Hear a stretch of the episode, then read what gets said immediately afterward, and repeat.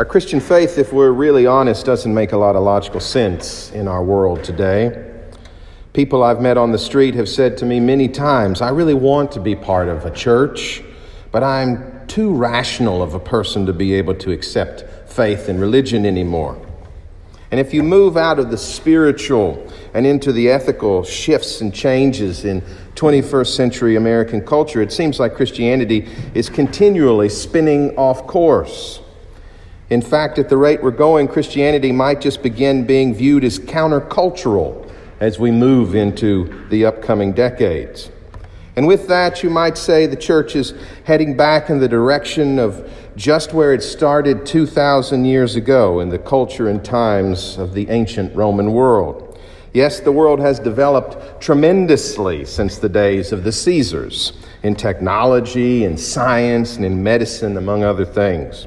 But those who know the history and the culture of the ancient Roman world are beginning to come into view of many more similarities between then and now than you might expect.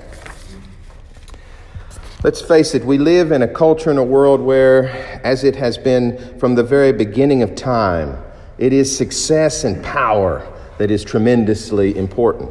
We are a culture and a world where the people and places we look up to are the people and places who have made it to the pinnacle of power and prestige. And just like them, what we do well, we generally want other people to know about too. Not so much to get other people's praise and applause, but simply to let people know that we are trying to do something we believe is important and needed. We too want to inspire others, don't we? To make good accomplishments if for no other reason than because we believe it is good for our children and for our community and for our world. And it is in this particular idea and practice out there in the world today that, after two centuries, still makes Jesus and the faith he shaped seem completely off track, especially when we read parables in the gospel like the one we just heard this morning. They can easily come off irrational and out of rhythm because they just don't fit the very basic approach to life and community we've been brought up to accept and to strive for. I mean, even though we've heard this particular parable of the Pharisee and the tax collector many times, and even though we already know that in the stories of Jesus, Pharisees are never who we're going to look up to, if we are truly honest this morning, we still probably need to accept that we identify more with the Pharisee than the tax collector. Sure, we get that it is a bit narcissistic for the Pharisee to be proclaiming his righteousness out loud for all the people in the temple to hear while he's supposed to be praying, but if he is what he says he is, then he has to be recognized. If this Pharisee truly follows the laws of the Torah stringently, fasting twice a week, as he said, avoiding all the wrongdoing of those he identifies, quite rightly so, as sinners. And if he is tithing his full 10% to the temple, let us not forget this is stewardship season here at All Saints, then isn't the Pharisee truly the righteous one in this story of Jesus? I mean, if someone were to challenge my morality or try to say that I'm somehow not a good person, don't think I wouldn't immediately want to point out that I'm a priest. Don't forget that. That I attend church weekly, that I believe in Jesus and I read the Bible every chance I get, and that I try my absolute best to adhere to the rules that are laid out in the Old and the New Testament. Isn't that why people come to church in the first place? To learn the rules in leading a good life and to be able to make the proclamation that we have made our choice to work hard and to do the right thing. So, letting go of what we know to expect from Jesus on the issue of Pharisees and tax collectors, does it not just make logical sense for us to find a stronger connection with the Pharisee this morning who is following the rules, working hard, and declaring himself, rightfully so, to be a truly righteous and godly person? If that's the case, then why is it that Jesus doesn't seem to follow that logic? That brings us to the tax collector in this morning's parable. Jesus knows exactly what everyone in Israel thinks about those who served as tax collectors for the Romans in his time. These Jewish tax collectors were taking money away from the Jewish temple, away from the poor in the community, and away from fellow Jews in order to fill up the coffers of themselves and Roman invaders for whom they've come to work for. To put it simply, tax collectors were viewed as traitors, major sinners without question. And Jesus knows this as well as the next good rabbi. In fact, Jesus used tax collectors himself in the scripture as example of selfish, greedy, and breakers of the Jewish law. Jesus says to his disciples in Matthew chapter 18 verse 17, "If the member who sins against you refuses to listen, tell it to the church.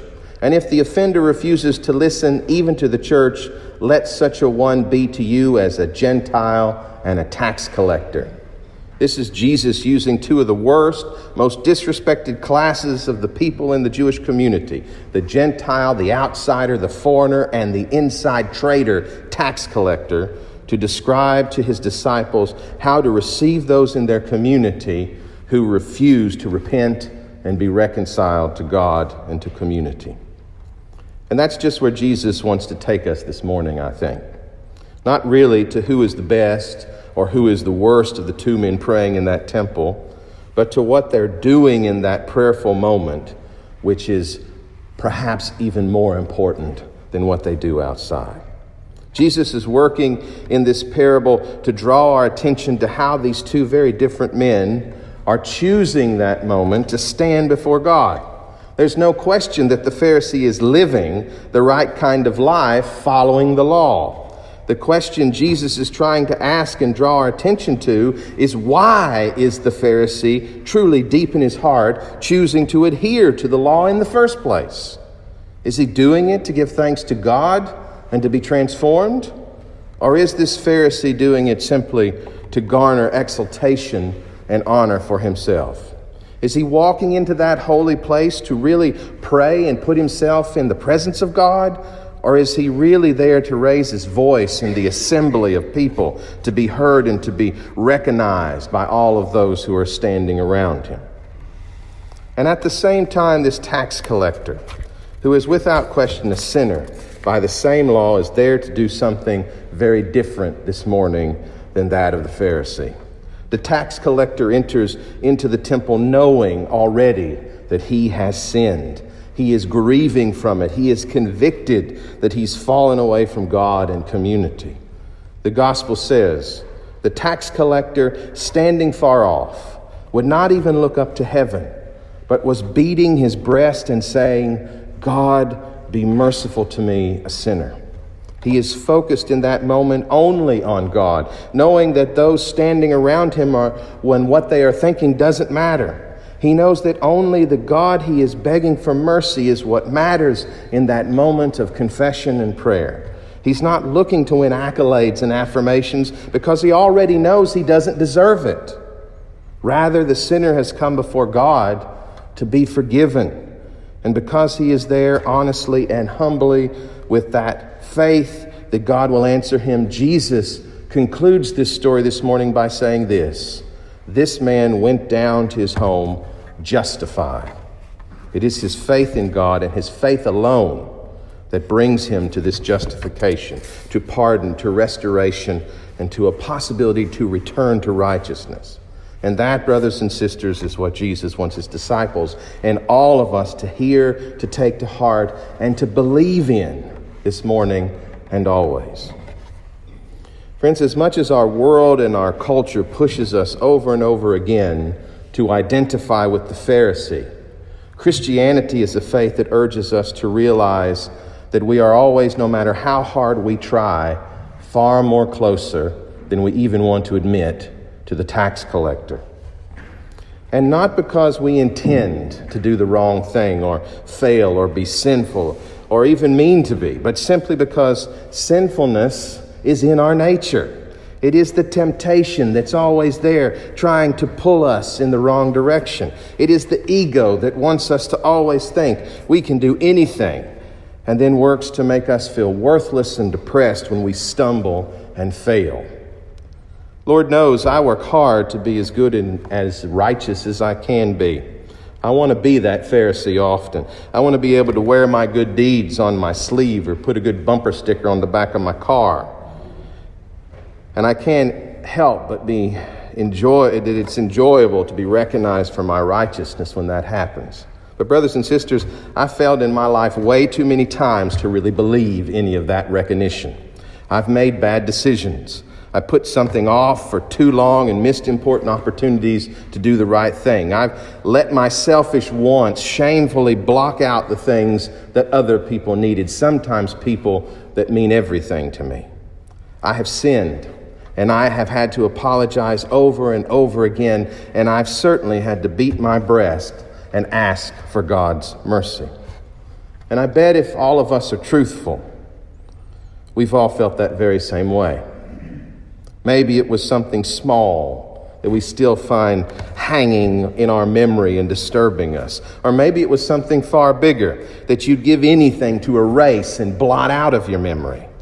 That's really what Jesus was banking on when he first told the parable of the Pharisee and the tax collector. He wanted to show that God's love is so incredible, God's love is so lasting and forgiving, that all we have to do is ask and believe, and his mercy is there to begin restoration, to bring us back to the hope and the love that he promises. And there will always be some of us Maybe like that tax collector who feel like the sins we've committed have been far too great, that there's no way God could ever forgive us or restore us, that the price we'd have to pay is truly too great. Well, brothers and sisters, that's where the cross comes in. You see, as countercultural and irrational and illogical as it sounds, God loved us so much that God Himself, through His incarnation in Jesus Christ, gave up Himself to pay that price long ago.